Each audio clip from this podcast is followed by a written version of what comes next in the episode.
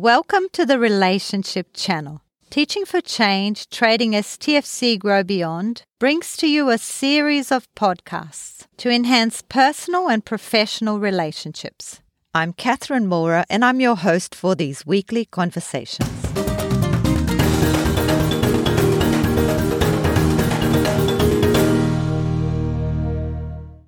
The Relationship Channel Podcast Series 1. So, what if I'm angry? Episode 10 Do or Die. There's an ancient proverb in the book of Ecclesiastes, chapter 4, that says, Fools fold their hands and ruin themselves. My hope with this podcast is that the three tips that we provide here will enable you to act and not to fold your hands and see everything crumble. In this podcast, I'm going to give you some tips on how to avoid the pitfalls of dying. Now, of course, when I'm talking about dying, I'm not necessarily talking about being buried in the grave. I'm basically talking about situations that we go through in life that are very difficult experiences, and they can um, compare to dying inside. These experiences can take many shapes and forms. Uh, for example, you might lose a job and have a family to support and not have another one to go to. You might lose the relationship of a spouse or a child that moves out from home. All of these experiences can be very difficult, especially when anger is the cause of these difficult outcomes. So let's begin. Tip number one observe the signs.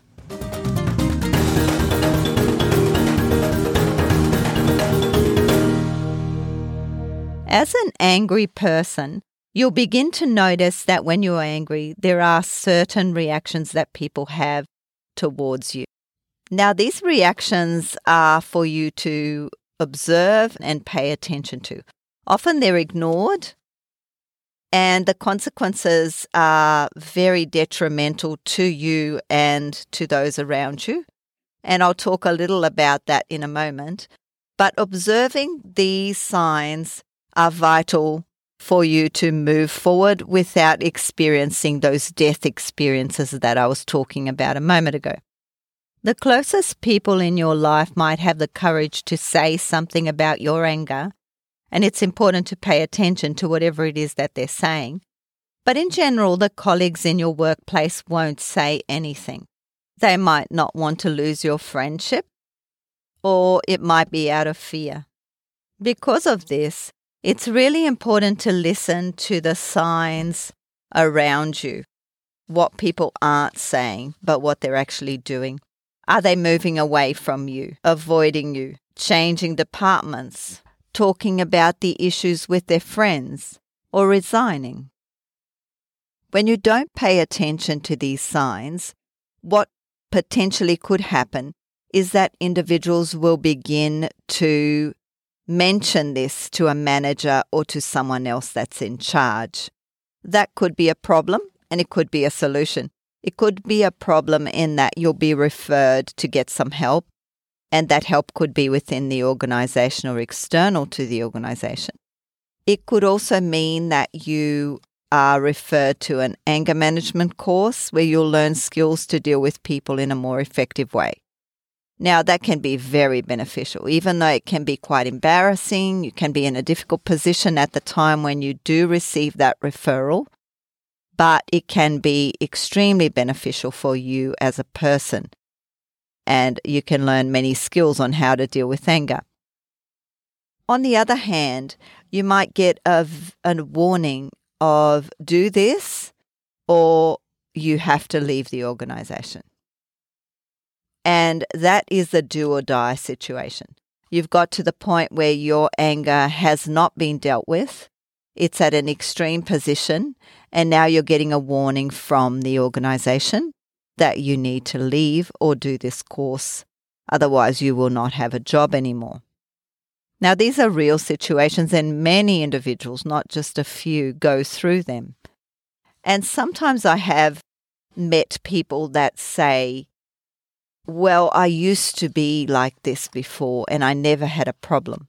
No one has ever complained, and now why are they complaining about this situation? And that's true. Rules within organizations have changed significantly. There is much more of a move towards human rights, the value of the person and the individual. There are also laws in place to protect individuals from being bullied, and that includes um, anger that goes with that, bullying, or abusive supervision. There are also complaints that individuals can make in relation to that if they have evidence. Cultural differences and abuse within cultures is also uh, a no no. And there are many, many other areas related to anger towards individuals. And this leads us to the second tip listen to the recommendations.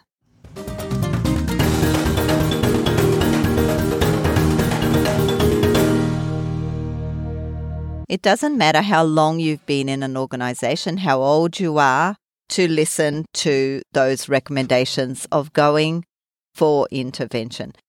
If the intervention required has a danger tag or a die tag attached to it, it does make it easier for individuals to seek help because if they don't do it, then they don't have a job. And if that job is important, it's necessary to go and get that intervention. On the other hand, if that intervention is a recommendation and there is no die tag to it, as we spoke about earlier, it makes it a bit harder for individuals to go and seek that help out.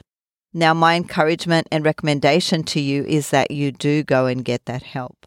That is beneficial because if you don't get that help, you will end up at the die stage, which is you either do this or you won't have a job anymore. So you want to encourage yourself and inspire yourself to do something towards growing in the area of managing your anger. Now, let's transfer that to a, a, personal situation. If you're an angry person at work, that doesn't necessarily mean that you're an angry person at home, but it could be that your personality is anger prone and it could go both ways. Now, if that's the case, there is also a die danger situation there in the sense that if your spouse or your children have experienced that anger over and over and over again, there might come a time when they want to distance themselves from you if they haven't already distanced themselves internally from you. Let's take, for example, a spouse. A spouse might say, I've had enough and the individual that is the angry person might not listen to them. So then, when it's something really small, maybe a small incident, a tiny situation that doesn't seem to be anything to the angry person, directed towards someone that has had enough, that situation is the trigger to finalize everything. So you might lose that relationship, which can lead you to a, a die situation a situation where you die inside and you experience all those emotions that are difficult emotions. And those emotions could come from loss. So, for example, a spouse might leave, a child might not want to be at home if they're a teenager. In the situation where the spouse leaves and you're an angry person, they might want to take full custody of the children and not allow you to see the children. An experience like that can be very detrimental to you as an individual, especially if you love your family, you work for them, everything you do is surrounding them, and suddenly you've lost that because of your anger. And that's why that recommendation is there to get that help that's needed. We do offer anger management intervention. We do have one on one courses. We also have group courses if you prefer that.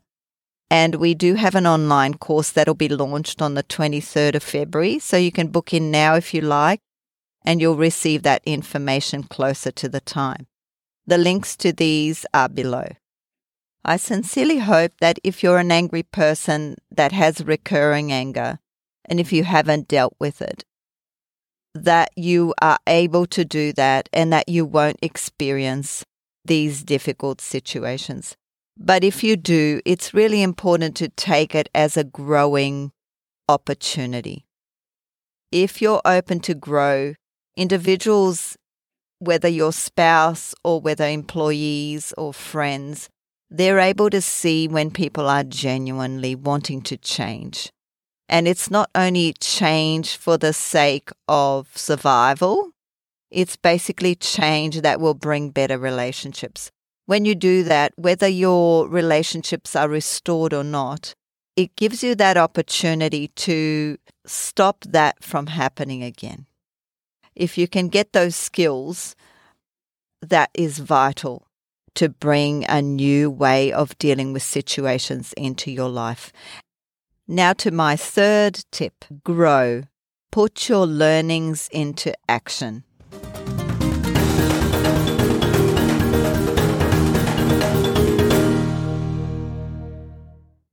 I've met so many people that have done courses in so many subjects and topics, and yet they continue to do the same thing.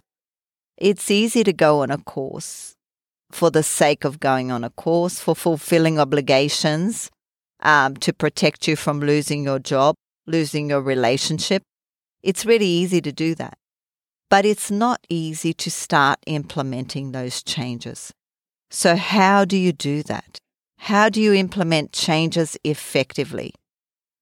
I'd encourage you to start looking at things that have worked well for you. So, when did you deal with your anger effectively? And what was different then? When you were doing the course, what did you put into practice that worked and that you didn't find too difficult? So, start doing the things that you find easy. And don't get discouraged by the things that you find difficult. And it's always good to rate uh, those decisions that you make, so those action steps. For example, on a scale of 1 to 10, how much can I actually do this? And if you rate it below a 7, find something else to do. But don't stop doing the things that will bring that change into your life. The changes that happen in your life affect the lives of many people. The employees that you work with, the colleagues, the friends, your home life, if you have a spouse, your spouse, your children, the ones you come into contact as customers, clients, all of those will be impacted by this change.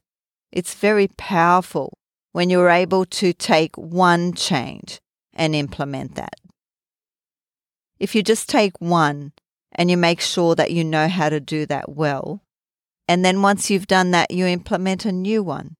And then eventually this will become part of your life. I like to compare it to someone that's learning how to drive a manual car. Now they're learning. Uh, there are many hiccups when you're learning. The clutch control isn't going very well. You might roll backwards. And so there are all of these learning processes that come with learning a skill. But once you know it, you know it. And then you know it forever. And that's it. It's basically trying to implement these changes step by step, consistently until you master those skills and then move on to a second one.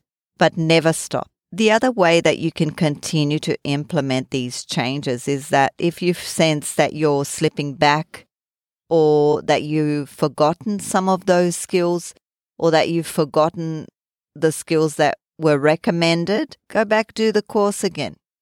Have a refresher, do some coaching. Get a psychologist to help with areas that are an issue. And if you do have other areas that are related to it, like alcohol or drugs, get some help for that. Because that will be beneficial, as I said before, to protect you from the die situations, which are the situations that take you into those extreme experiences of difficulty that can be very hard to go through. Your doctor can recommend a psychologist, your workplace can recommend coaching, give you a direction if you ask them to. So don't hold back. Find the help you need no matter what. I've added a few resources and links below. Have a look at those when you get a chance or now while you're listening to the podcast and grow as much as you can. So glad you could join me today for podcast 10 Do or Die. Remember to clock in next week for our 11th podcast The Cost of Anger Revealed.